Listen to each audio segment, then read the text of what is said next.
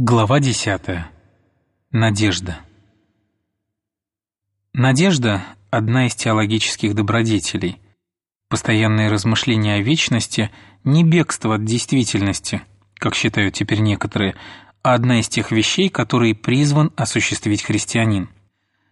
Это не значит, что не надо беспокоиться о состоянии современного мира – Читая историю, вы видите, что именно христиане, больше всех помогавшие улучшить этот здешний мир, больше всех думали о мире грядущем.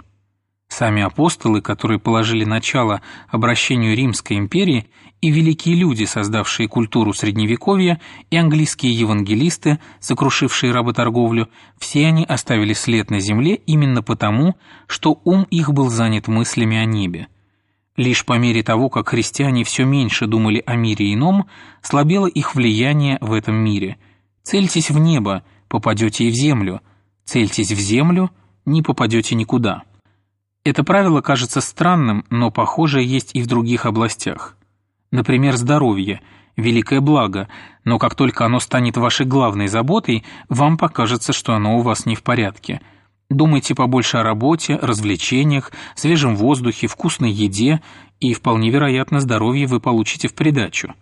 И еще, если все наши мысли направлены на то, как усовершенствовать нашу цивилизацию, нам не спасти ее. Для этого надо думать о чем-то ином, а главное – хотеть иного. Слишком многим из нас очень трудно стремиться к небу, разве что мы надеемся увидеть умерших родственников – Одна из причин в том, что мы не приучены к этому. Вся наша система образования ориентирует разум на этот мир. Другая причина в том, что когда такое желание появляется, мы его попросту не узнаем.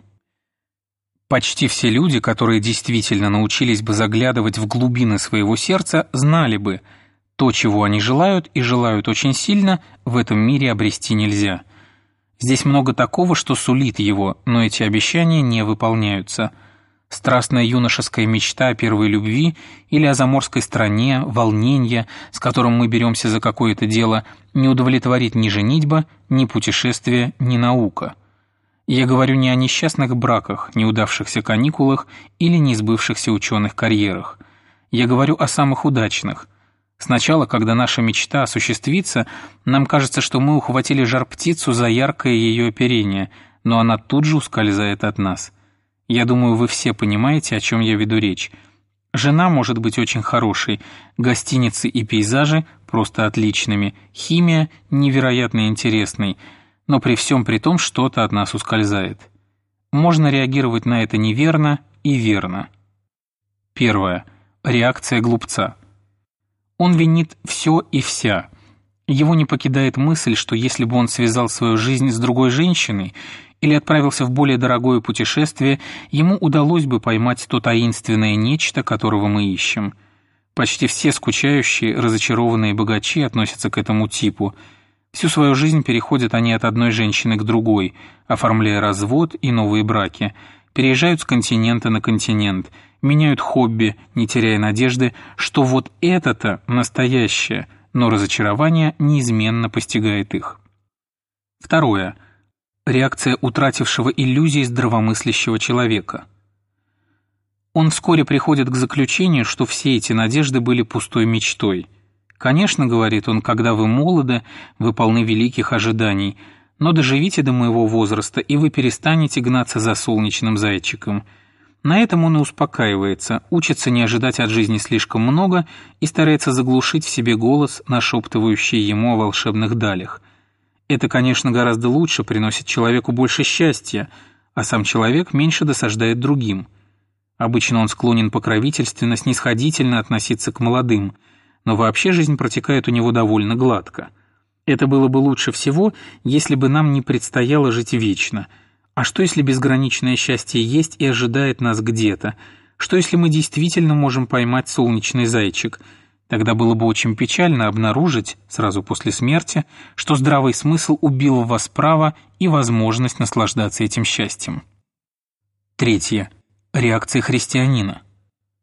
Христианин говорит, «Все живое рождается на свет с такими желаниями, которые можно удовлетворить. Ребенок испытывает голод, но на то и пища, чтобы его насытить. Утенок хочет плавать, что ж, вот вода». Люди испытывают влечение к противоположному полу, для этого существует половая близость. Если я нахожу в себе такое желание, которое ничто в этом мире не способно удовлетворить, это, вероятнее всего, объясняется тем, что я создан для другого мира. Если ни одно из земных удовольствий не приносит мне подлинного ублаготворения, это не значит, что мироздание обманчиво. Возможно, земные удовольствия и рассчитаны не на то, чтобы удовлетворить ненасытное желание, а на то, чтобы, возбуждая его, манить меня вдаль, где и таится настоящее. Если это так, то постараюсь никогда не приходить в отчаяние и буду благодарить за эти земные благословения, а с другой стороны, не стану принимать их копию, эхо, несовершенное отражение за то, что оно отражает. Я должен хранить этот неясный порыв к моей настоящей родине, которую я не сумею обрести, пока не умру. Нельзя допустить, чтобы она скрылась под снегом или пойти в другую сторону. Я хочу дойти до этой страны и привести к ней других. Это станет целью моей жизни. Надо ли обращать внимание на людей, старающихся высмеять христианскую надежду о небе, когда они говорят, что им не хотелось бы провести всю вечность, играя на арфе? Этим людям я отвечу, что если они не могут понять книг, написанных для взрослых, то не должны и рассуждать о них.